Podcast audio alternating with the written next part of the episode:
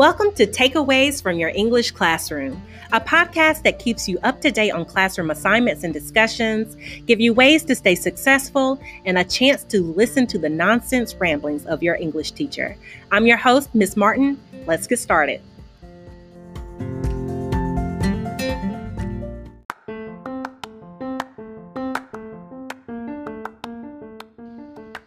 Welcome to episode three How to Be a Successful Online Learner.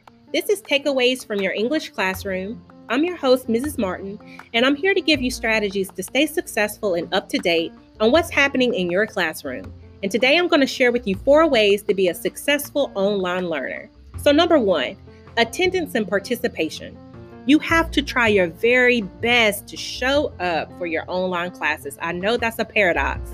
Having to be present, although you're not even there, but I'm telling you right now, this is essential to your success online. I work with your teachers and I know what they mean when they require students to be present. Check their daily announcements on Canvas and actually respond. This is usually where we place our attendance checks. If work has not been submitted for longer than three days at a time, we may wonder where you are, which could lead to a communication from your teachers or a call home. And you know you don't want one of those. Number two, time management. Now, this was the topic of episode two. If you are a procrastinator or tend to be a pretty unorganized person, go back and listen to that episode. It was truly made for students like you. The key takeaway from the time management segment was to stop putting off things that could actually be done today. This is how students fall behind. I'm sure you've heard stories about how hard it is to catch up when you fall behind. Maybe this has actually happened to you before. So I want you to remember what that struggle felt like and try your best not to put yourself in a situation like that again. If you have trouble staying focused while you're at home, try scheduling Zoom meetings with your teachers. I know that I appreciate seeing students take initiative like that. Sometimes you may not have understood directions clearly enough, and you need your teacher to help you understand something a little bit better. So ask your teachers if you can call them. Hearing your teacher's voice makes virtual learning, I think, a lot more real. And it's easier and quicker to just talk to someone back and forth rather than emailing back and forth. That's what William Shakespeare would describe as getting the job done in one fell swoop. Number three, motivation.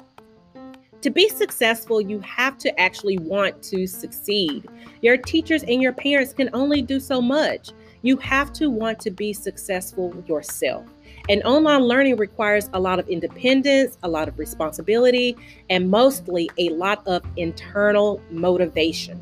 I want you to think about this. Are you intrinsically motivated? That means that you can find the willpower within yourself to get yourself moving.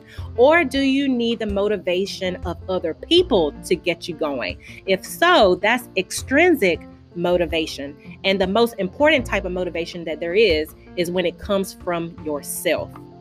Number four, know your learning style. Now, I think that online learning is best for those who learn by, you know, reading and writing. As you already know, this is pretty much your entire Canvas learning life. But what if you don't learn best that way? What if you are the student who learns best by hearing lectures and watching live presentations? But my suggestions for you would be to keep in vocal contact with your teachers as most as, you, as much as you can. Excuse me. Set an appointment on Zoom with them or just ask if you can call them. For extra credit, send me a quick email telling me how you learn best and what you can do to help yourself learn better. Do that by noon tomorrow. Here are some takeaways from this episode. Be present in your classes. Check Canvas for your announcements and respond. Another takeaway you'll be surprised how nice it is for your teachers to hear from you from time to time. If you need that one on one time with your teacher, don't be afraid to speak up and ask a question, or don't be afraid to take the initiative and make a move to set an appointment with your teacher. Another takeaway be a great time manager. Get away from your distractions and make the most of every minute you have to get ahead in your school life. In the words of Mother Teresa, Yesterday is gone, tomorrow has not yet come.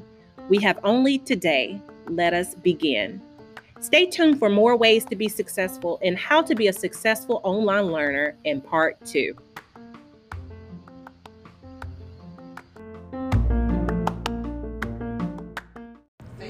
I remember when we took school trips and just had so much fun together.